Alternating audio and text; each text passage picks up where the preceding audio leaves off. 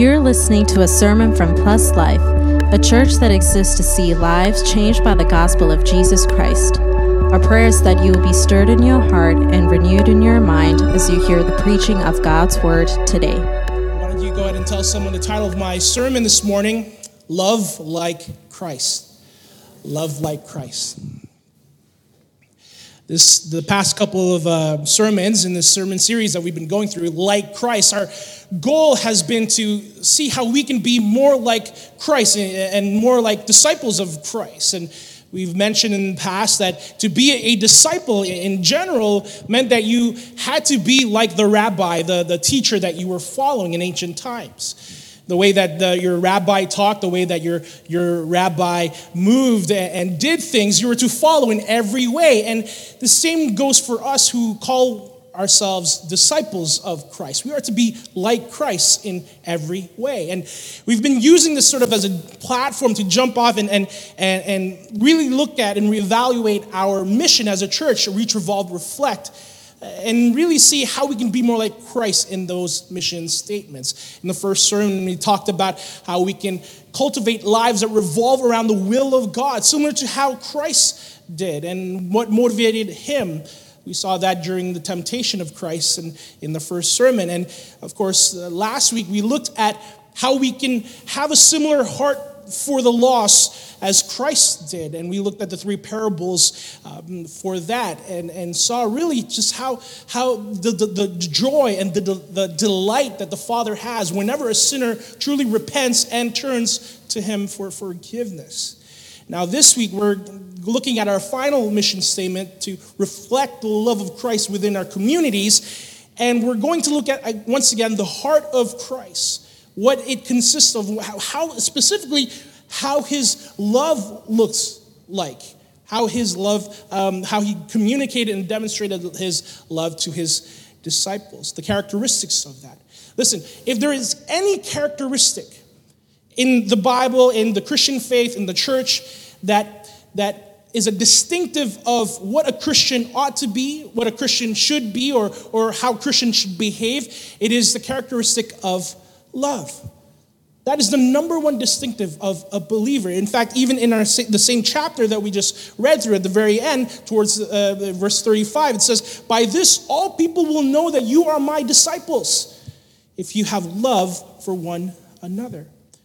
Not whether we, we, we go and pray, a lot of other uh, religious groups pray. Not if we go to some sort of house of worship, a lot of other uh, religious groups go to a building for worship but whether or not we love.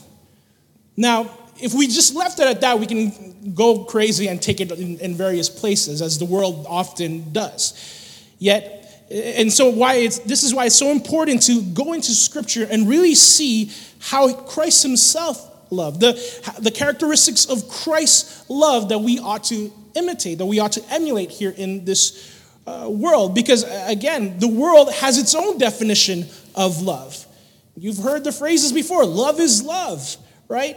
And oftentimes people distort and even abuse uh, love itself and they make it into and define it into their own terms. Christ's definition of love is unlike the world. It's more superior, it's grounded in truth, it does not enable sin, as we'll see in our passage. Christ's love is, is the epitome, it is the definition of true and perfect love it is unlike the world. And our hope for us this morning, as we reflect on, once again, our mission statement to reflect Christ's love within our communities and our various uh, communities, is that we truly understand the characteristics of Christ's love.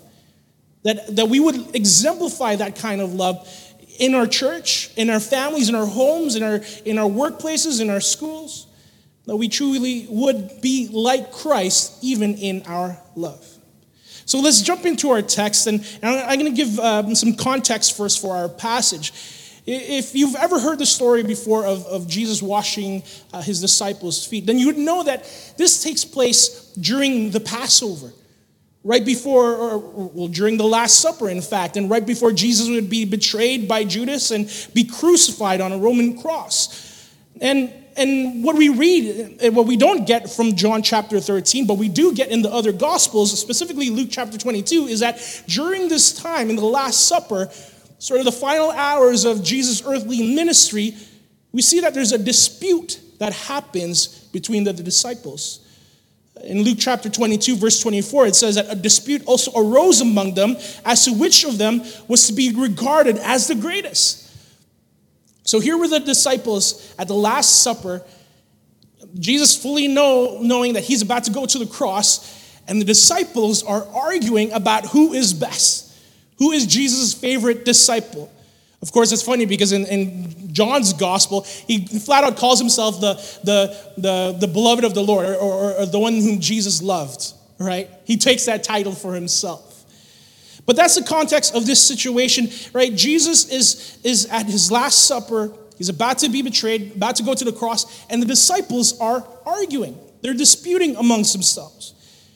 And in order to correct this mentality that the disciples had in that moment, we see this act of humility. We see this act of, of servanthood from, from the Savior himself. Jesus demonstrates and communicates the love that these disciples should be showing to one another. And we know that that's the, the, the intent of Christ because look at verse 1 of our passage again. Let's go through this. It says in verse 1 of chapter 13 Now, before the feast, er, the feast of the Passover, when Jesus knew that his hour had come to depart out of this world to the Father, having loved his own who were in the world, he loved them to the end. He loved them to the end. Jesus knew that his time had come, that this would be his final act, and he would go ahead and love his disciples. He would show one final demonstration of his love towards his disciples. Now, this must be a very strange thing. Because I don't know. Very strange. Because I don't know about you, if this was your last uh, day on earth, if, you, if tomorrow you knew that, you know, you know, you know, God forbid you're going to kick the bucket, right? Uh, who would here, who here would sign up for uh, manual labor, right? Who here would, would start, okay, I'm going to, I'm going to kick the bucket, better start cleaning the floors, right? Before I go. I don't know about you, but I would want to enjoy my, my last hours with my family, with my loved ones, maybe. Maybe travel as far as I can go before I kick the bucket, or, or, or just, again, just, just maybe enjoy something that I never got to enjoy in life. That's often what a bucket list is. But yet, here we see in the final hours of Christ, he chooses to once again serve his disciples, to wash his disciples' feet, manual labor. And what escalates sort of this weirdness and the strangeness of this, this event, of this, this scenario, is that it doesn't, it doesn't distinguish between whose, whose feet Jesus washes.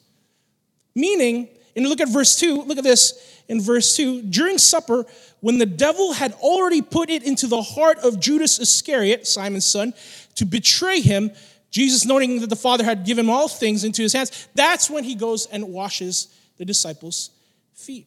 He knew that Judas was there to betray him, but yet it doesn't distinguish, or it doesn't say in our passage that Jesus sort of skipped Judas in the process of washing his disciples' feet. It, Luke even goes as far as saying that in Luke chapter 22, it says that then Satan himself entered into Judas. Judas called Iscariot, who was one of the 12. So he, literally, the devil was inside Judas, but yet here was Jesus still washing Judas's. No distinction between Judas or the disciples. Despite all of that, again, despite the entire circumstances, the, the, his last night, the disciples arguing, bickering amongst themselves, and Judas already being possessed to, to go and betray the, the Savior, he washes his disciples' feet just to show them love. Now, here's the first thing we can learn from this. If we want to love like Christ, we need to love completely.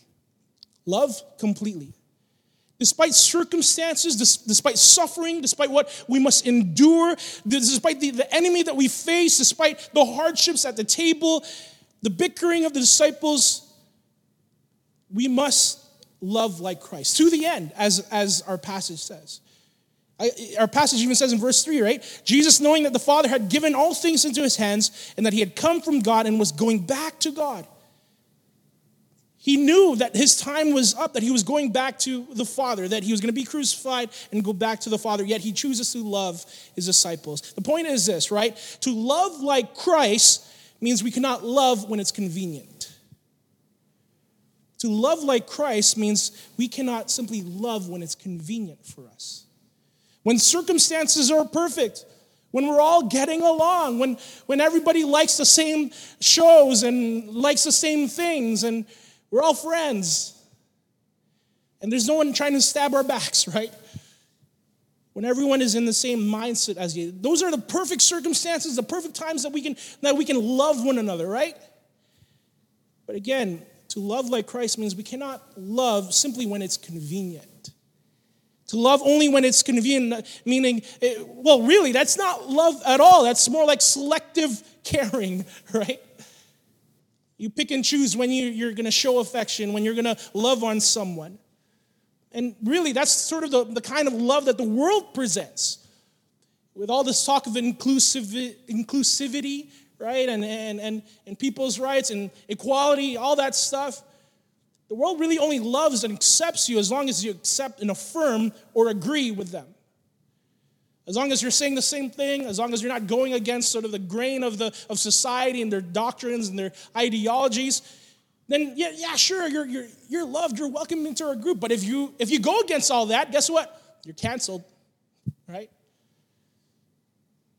You're a bigot, right? Or even, or, or, or, even the sense of, of when it gets hard in relationships. According to the world, when it gets hard, just find a new relationship. Get a divorce, uh, ghost them, as the kids would call it, right? Find someone else.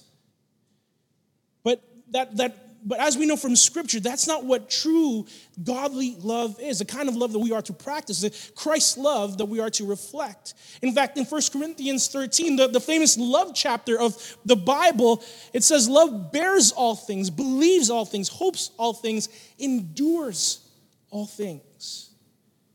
Jesus loved the disciples to the end, knowing full well who would betray him and the suffering that was to come. So here's the application for us. In the same way, we are to love completely. Not only loving when it's easy or convenient, not only when, when people are agreeing with us.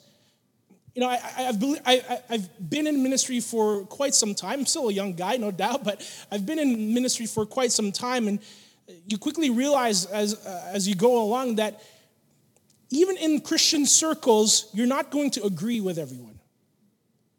Even in Christian circles, you're not going to like everyone or have the similar mindsets. That there's going to be friction, there's going to be disputes, arguments. But that's okay. Because in First Corinthians, right before that famous love chapter, Paul talks about the, the body of Christ and how there's various parts to it. How not everybody is the same, and not everybody is a hand, and not everybody is a, an eye, and not everybody's a mouthpiece. But there's different parts in the body of Christ so that it can function well. So that it can function well. Yet, despite our differences, despite our roles, our giftings, all of that, we are to love. We are to still love. Not only love those who love us back, too, right? You know, I think, uh, I was thinking this past week, as I was studying this word, this word uh, thinking why Judas, or why Jesus washed Judas's feet, why Jesus even kept Judas around. If, if God needed someone to betray the Savior, Jesus had plenty of enemies, right? He could have used anyone else to betray Jesus, but yet he used, or, or the, the man that was supposed to betray him, he kept in his inner circle amongst the 12. And I was thinking, why was this the case? And I, I, maybe there's more reasons, but I think the most immediate reason that we see, especially in our passage, is that is simply Jesus loved Judas. Jesus loved Judas. Despite knowing from the very beginning, if you read all the Gospels, whenever uh, Jesus elects his disciples and chooses his disciples, whenever Judas is named, right from the beginning, Jesus knew who he was. Yet, here is Jesus continuing to fellowship with him continuing to invite him into the inner circle. Why? Because Jesus loved Judas. And I believe it's, it, that happens because it's, it's there to serve an example of Christ's love for even his enemies, even the man that would betray him, even what we would maybe even consider the worst of the worst. It's to demonstrate his love even for his enemies. And, and this act of washing feet was to demonstrate a sincerity to that love. It wasn't just, okay, you know, I know you're going to betray me, Judas, so you can hang out with me until you betray me. It wasn't an, it wasn't an obligation for Christ, which I think oftentimes we feel whenever we, we hear the word, you know, whenever we hear in churches that we have to love one another. It's like, oh, I guess I got it because I'm a Christian, right? But the act of washing feet was so intimate and was to demonstrate such a sincerity from the Savior's heart that he truly did love even Judas Iscariot. In the same way, we must love our enemies as well with much sincerity. And, and you know, I believe, hopefully, that there are no enemies in the church, right? No one's looking around, so great, fantastic. And I believe, and that's and that's a, that's a good thing. But to maybe to a lesser degree, then we are to love even when people don't love us back necessarily. Even when we don't receive the kind of love that we think that we deserve or we, we desire. You know, sometimes I think the temptation in churches, in church circles, is that how do I how do I love someone else when they don't check up on me? When they don't pray for me? when they don't talk to me after uh, service during fellowship? How do I love them when they're not approaching me? But the call we see in Scripture is, is not to, to love only if they love you first, but to love first. Be the first to love. To, to be the first to, to have care, to have compassion, to bless, to encourage. To encourage the, the other believer first. Again, even if they don't love you back. So to love like Christ means to love completely. Love completely. So Jesus goes through this sort of methodical process of, of, washing his disciples' feet as we read in our passage. Then in verse 6, he comes to Simon and says, uh, He came to Simon Peter, who said to him, Lord, do you wash my feet? Jesus answered him, What I am doing, you, you do not understand now, but afterward you will understand. Peter said to him, You shall never wash my feet. Love Peter, by the way. This is great. Who thinks that? So I, I, I think that Peter's response here is coming more so from embarrassment than rather some sort of self, like maybe a righteous uh, indignation at the thought that Jesus is washing his feet. Because if you think about it, right, foot washing in ancient times, that job was reserved for who? The servants servants of the home, especially if you're a, a, a, a sort of a rich uh, person in, in, in, Jewish society, you would have servants. And when you invite guests over, they would come from a long travel, I'm sure, and they had sandals, so uh, they had to wash their feet. The servants would be the ones who wash their feet. So in this case, we know that the disciples and Jesus were just renting out a room for the Last Supper, we, according to the other Gospels. So there wouldn't be servants, so to speak. There, there wouldn't be a, a, particular host in this case, since it was an intimate uh, event, this dinner. So whose job was it then, if there's no servants, whose job was it then to wash whose feet? It was the disciples. It was the disciples' job to wash Jesus' feet, their rabbi, their master. It was the disciples' duty to do that that job. Yet, here again, the situation is that they were too busy bickering and arguing amongst themselves that they forgot to do this one uh, practice. They didn't wash this, they didn't wash the Savior's feet. And so I believe this is this response of Peter is very much uh, out of embarrassment, on maybe on two levels, really. Eh, maybe he was thinking, hold on, wait a minute, I should be doing this. I should be the one washing Jesus' feet. Or on the other hand, he could be thinking, why is my rabbi doing this? He shouldn't be washing people's feet. He's, he's, my, he's my master. He, he, he, that, that's reserved for the servants. He's no servant. But yet, Jesus turns this whole thing around because he has this very specific purpose as to why he's, he, he's washing his disciples' feet. There is symbolism to here. And he says this in verse 8. Look at verse 8 with me again. Peter, he said to, uh, Peter said to him, You shall never wash my feet. Jesus answered him, If I do not wash you, you have no share with me. If I do not wash you, you have no share with me. What's Jesus talking about here? Well, this whole ceremony of washing the disciples' feet was essentially a foreshadow, a foreshadow of the sacrifice that Jesus would ultimately make on the cross to cleanse his, his disciples in a spiritual sense. Because again, we know that we're sinners, we're, we're, we're, we're our, our, sin is what makes us dirty, unclean, and, and it is Christ's blood on the cross, the shedding of his blood, that washes us clean. We read this all throughout Scripture. First John chapter 1, verse 7. But if we walk in the light as he is in the light, we have fellowship with one another, and the blood of Jesus, his son, cleanses us from all sin. Hebrews 9, everything is purified with blood, and without the shedding of blood, there is no forgiveness of sins.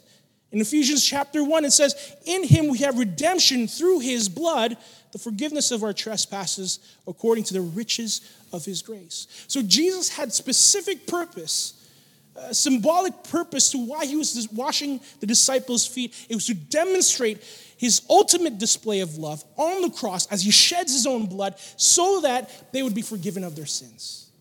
That's why Jesus says, If I don't wash you, if I don't clean you, not, not in this physical sense with the washing of the feet, in the sense of washing you away, washing away your sins with my, my sacrifice on the cross, then you have no part with me. You have no share with me. That's what Jesus is getting at with Peter. This whole act of love, this whole act of washing his disciples' feet was to, to illustrate, was to communicate Christ's sacrificial love on the cross. In the same way, if we want to love like Christ, then we must love sacrificially. Love sacrificially. Love must cost us something. Love must cost us something to demonstrate it, to communicate it. It must cost us something. It's interesting the detail that John includes in, his, in, in, in this passage. In verse 4, if you, read, if you go back to that, it says that Jesus rose up from supper. He laid aside his outer garments.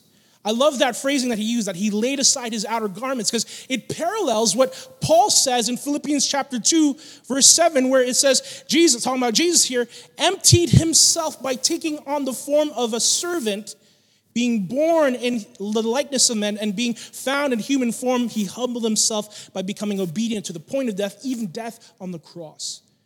This whole ordeal of foot washing was uh, not just a symbolism of what Christ would ultimately do on the cross and in his sacrifice and in cleansing his disciples of their sins, but also, also to communicate the incarnation of Christ. The fact that God, the God the Son, veiled his divinity, set aside his divinity, and took on the form of a man to die also like a man, a servant in order to cleanse sinners. All of this, this him taking off his garments, him taking off uh, what his clothing, just to be able to wash his disciples' feet, was meant to illustrate the lengths in which God Himself had gone through, had, had had to go through just to be able to save those He loves, to save and cleanse those He loves. His specifically His bride, the church. Ephesians chapter 5, verse 25. I love this passage. Always preach it when I, you know, when, when I do a wedding. But this communicates the, the lengths in which Christ has gone through for the sake of his beloved, his bride, the church. Ephesians, Ephesians chapter 5, verse 25. Husbands, love your wives as Christ loved the church and gave himself up for her, that he might sanctify her, having cleansed her by the washing of water with the word, so that he might present the church to himself in splendor, without spot or wrinkle or any such thing, that she might be holy and without blemish. That's the call. Not just for husbands, but for every believer to love one another sacrificially, similar to how Christ loved the church, giving himself up, giving his very own life up for her. This, by the way, sort of as a side note, points to the reality that Christ, Christ's love does not enable sin. This points to the reality that Christ does not, Christ loved as much as he loves us, does not enable sin. Despite some churches saying, you know, you can, you can follow after God and you can love Jesus, but not have to sort of change your lifestyle, not have to repent. The world says, uh, the world says, love me, affirm me, you know, affirm my sin, accept my sin. But yet Christ says, I love you. That's why I'm going to cleanse you of your sin. I love you. That's why I've, I've come to die for your sin even if it costs him his life. Again, this is a great image of how, of how Christ love. Even in that love chapter in, in 1 Corinthians 13, it says that love does not delight in evil, in wrongdoing. So, uh, all of that to say, the application uh, for us this morning is if we want to love like Christ and we have to love sacrificially, our love to one another must cost us something. Maybe ask yourself, right? Do you go out of your way to demonstrate or to communicate, reflect Christ's love to another person? To, as we see Christ's example, to humbly serve someone else, to serve others? Are you willing to, to sacrifice the, your, your, your, your time, talents, and treasures just to reflect Christ's love? You put the needs of others, of the church, even before your own. Again, the world's kind of love is self seeking, oftentimes, out to gain something for uh, themselves. It's like a transaction. I'm gonna, I'm gonna do this for you. I'm gonna, I'm gonna care for you this way. I'm gonna love you this way in order to receive something back, in order to gain something in return. But that's not the kind of love that we are to reflect.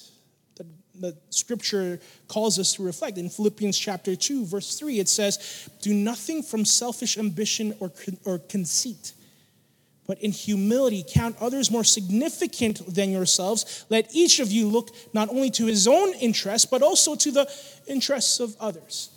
Have this mind among yourselves, which is yours in Christ Jesus. That's the kind of love that we are to demonstrate with one another, the kind of love that we are to reflect. Jesus set aside his position, uh, his glory, he veiled his divinity. In, this, in the context of this, this passage, he, he set aside his title as the master, as a rabbi, and lowered himself to the, the, the status of a servant just to wash his disciples' feet, just to communicate that love to his disciples. There's a lot of sacrifice there. We must, if we want to love like Christ, we must love sacrificially. Let's go on to verse 12 of our passage. It says in verse 12, when he had washed their feet and put on his outer garments and resumed his place, he said to them, Do you understand what I have done to you? You call me teacher and Lord, and you are right, for so I am. If I then, your Lord and teacher, have washed your feet, you also ought to wash one another's feet. For I have given you an example that you also should do just as I have done to you. Just a quick question who, who thinks this is about washing feet? Course, it's not because we just went through you know the whole symbolism hopefully you were listening to that this isn't about washing feet what jesus is saying when he's calling his disciples to wash one another's feet it's not simply about that. It's not, it's not a matter of washing one another's feet, although some churches practice this, this, uh, this tradition of washing one another's feet. But again, remember the context of everything that's going on, the context of this, this scene. Uh, let's look at Luke 22, the, where they're having this dispute. Luke 22, verse 24, it says, A dispute also arose among them as to which of them was to be regarded as the greatest. And he said to them, the kings of the Gentiles exercised lordship over them. And those in authority over them are called benefactors. But not so with you. It shouldn't be the same with you. Rather, let the greatest among you become as the youngest, and the leader as one who serves. For who is the greater, one who reclines at table or one who serves? Is it not the one who reclines at table? But I am among you as the one who serves.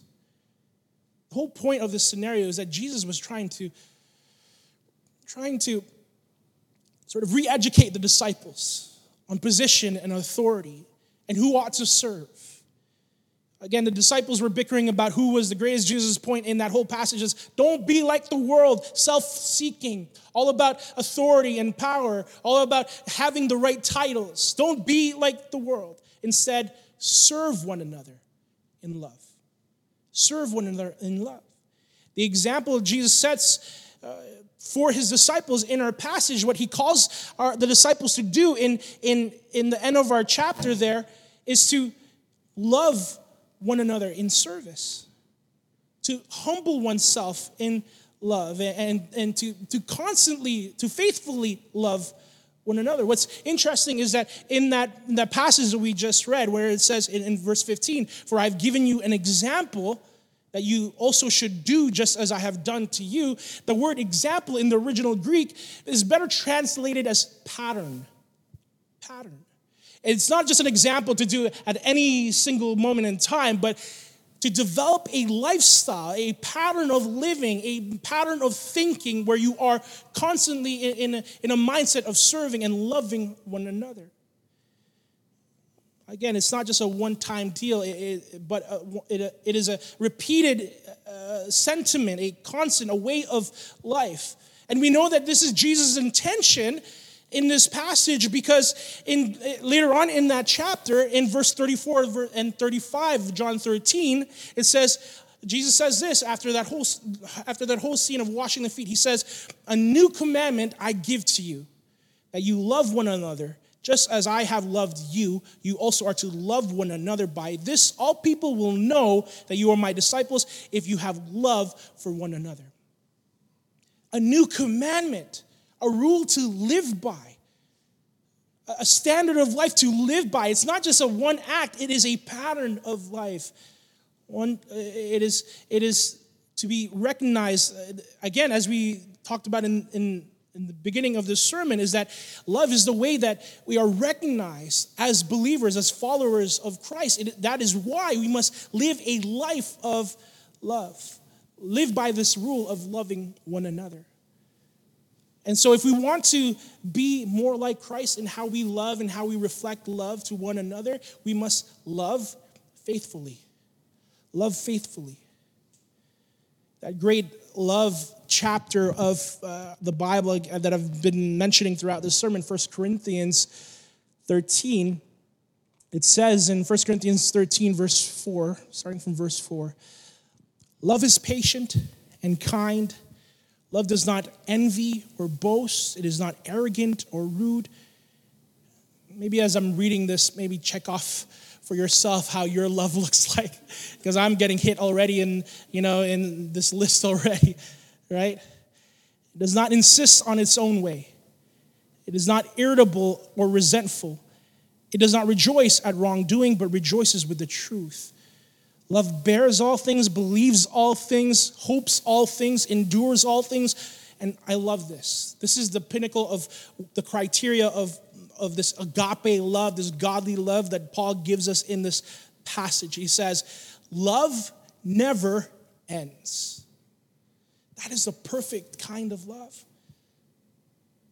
Love never ends. You know, this is a great litmus test to see if the kind of love that you have reflects the kind of love that Christ has. Love never ends. He goes on to say, as, as for prophecies, they will pass away. As for tongues, they will cease. As for knowledge, it will all pass away. But uh, the point he's making is that despite all of that going away, love never ends. Everything else will fade, everything else will cease. But the perfect, the sincere, the genuine love, agape love, must remain. You know, similar to uh, Paul in this passage is talking to the Corinthian church, who's in a similar context as the disciples in Christ at the Last Supper here. In the chapter before that, Paul addresses the body of Christ and how the, the Corinthian church were bickering amongst themselves about who had the greater gift. And Paul goes on to say that I'll show you a more excellent way. I'll show you the, the greater quality that we ought to demonstrate as believers. And that's when he gets into this love chapter in chapter 13. That is the kind of love that we are to reflect a faithful kind of love, a love that never ceases, a love towards one another. And why is that? Why is it that that's the that characteristic? Why is it that a faithful love, a never-ending love, is the kind of love that we must reflect? Because Christ's love is faithful. Because Christ's love never leaves us or forsakes us. His love, despite our shortcomings, despite our sins, despite us running away, our wanderings in this world, Christ's love never ceases. That's the kind of love that we are to reflect, that we are to demonstrate faithfully. Church, right? We, uh, we cannot claim to reflect the Savior's love and not be faithful at it, to not be constant at it, to not be consistent at it. Let me ask you a question, right? Uh, when was the last time that you checked up on a brother or a sister in Christ? Does your love only extend to when you see them here at the church or even outside of these walls? When was the last time that you've, you've kept up with the struggles of a brother, the heartaches of a sister? You know, as I was, again, just preparing and reflecting on this sermon, I felt so much guilt on this point. Because if we look around us in this room, there are faces, brothers and sisters, that we have not seen for two or three years. And I'm not talking about the ones who got married and, you know, who officially said, okay, you know, I'm married now and I'm going to go to a different church or whatever it is. But we have had brothers and sisters that we called family, who we did life together, that we, did, that we walked with in their faith, that we have not seen in two or three years. Have we gone out to reach out to them? Have we gone out to, to, to, to greet them? Communicate once again that they're loved, that, that we want to see them again, that we want them back, that, that we care for their needs? You know, I, I get it. We, I get the excuses, right? I, I, I have the same excuses as everybody else. I'm busy. My life is busy. I got my own stuff to deal with. Could you imagine if that's how Christ felt towards us? I got the entire universe to deal with. I'm busy. Sorry, guys. I can't answer your prayers. I have no time. Church, we are to love without ceasing, love faithfully. Similar to uh, even the, the, the passages that we, that we looked at last week and the different illustrations at the lengths in which God Himself has gone to go reach out to the sinner. Again, so much guilt and conviction on my own self, but I must ask you as well have you gone and reached out to those that we don't see in, our, in these chairs anymore, in these pews? The ones that we used to call brothers, the ones we used to call sisters. And I get it, you know, there's, there's always a certain extent in which we can do so much and we can reach out so much, but unless we have been trying, we can't use that excuse. We must love completely, not when it's convenient, not when they like us and they're up for coming to church or we must love sacrificially. It must cost us something. Maybe it is our pride.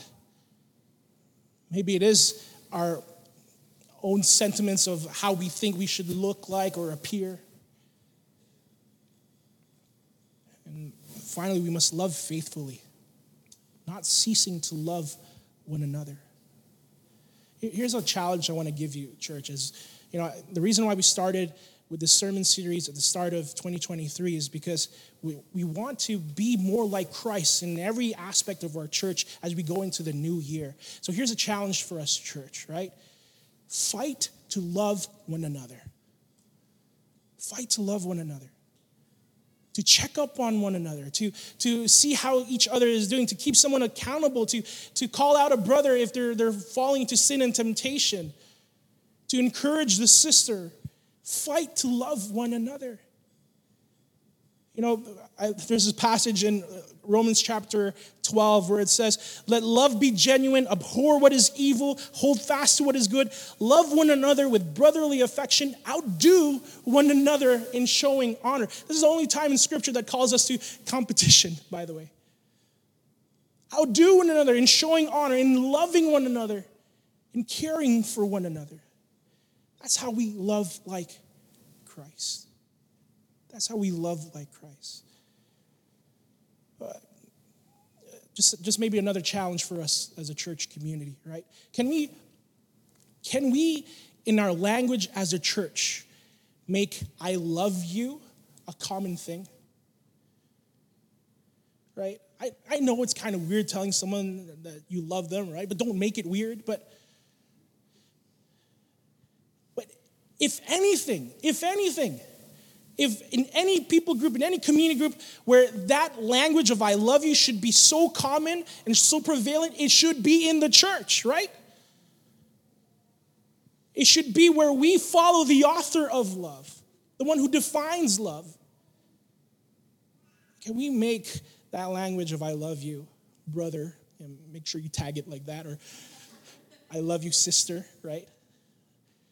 You know, we're not at the, the point of holy kisses yet, but let's start with I love you, please, right? Just,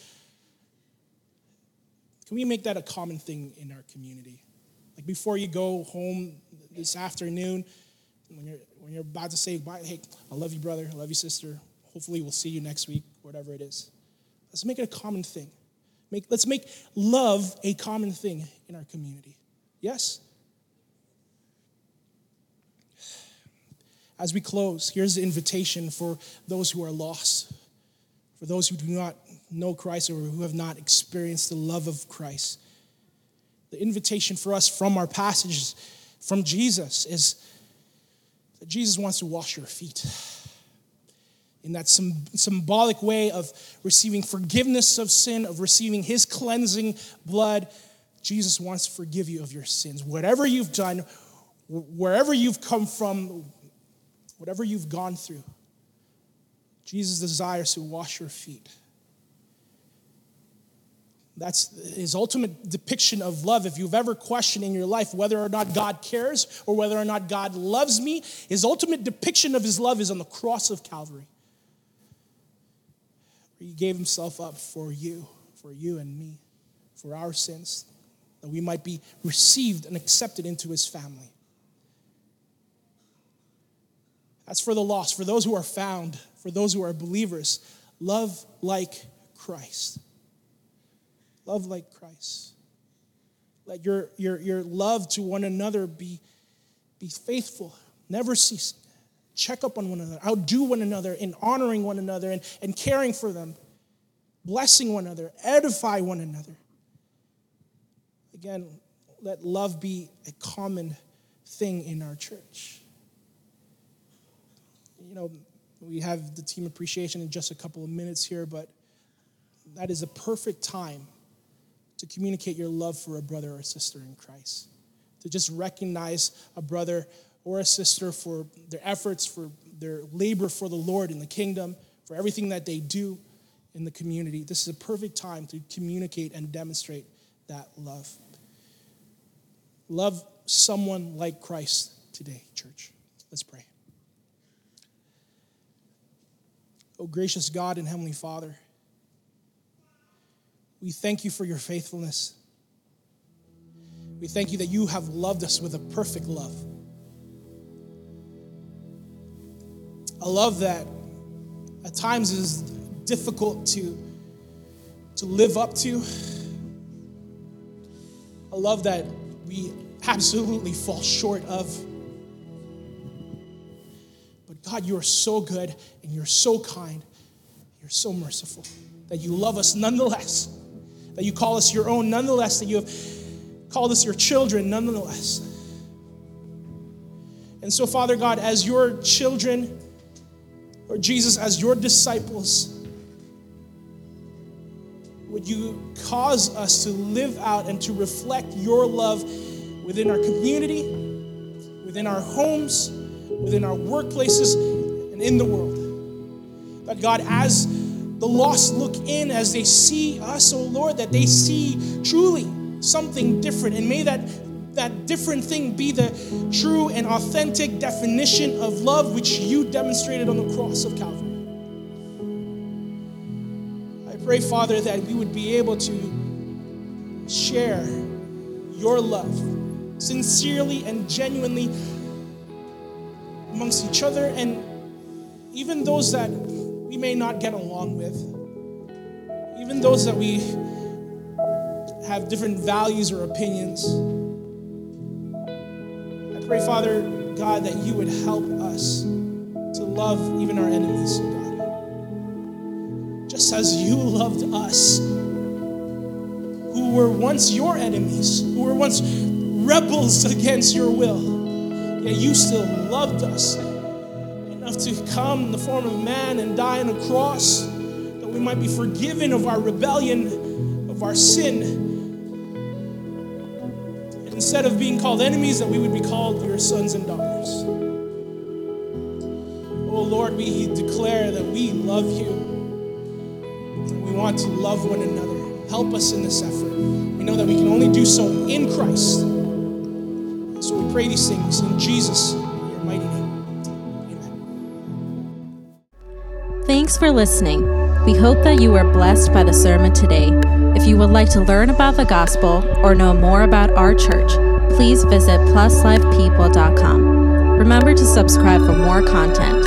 Until next time, stay blessed.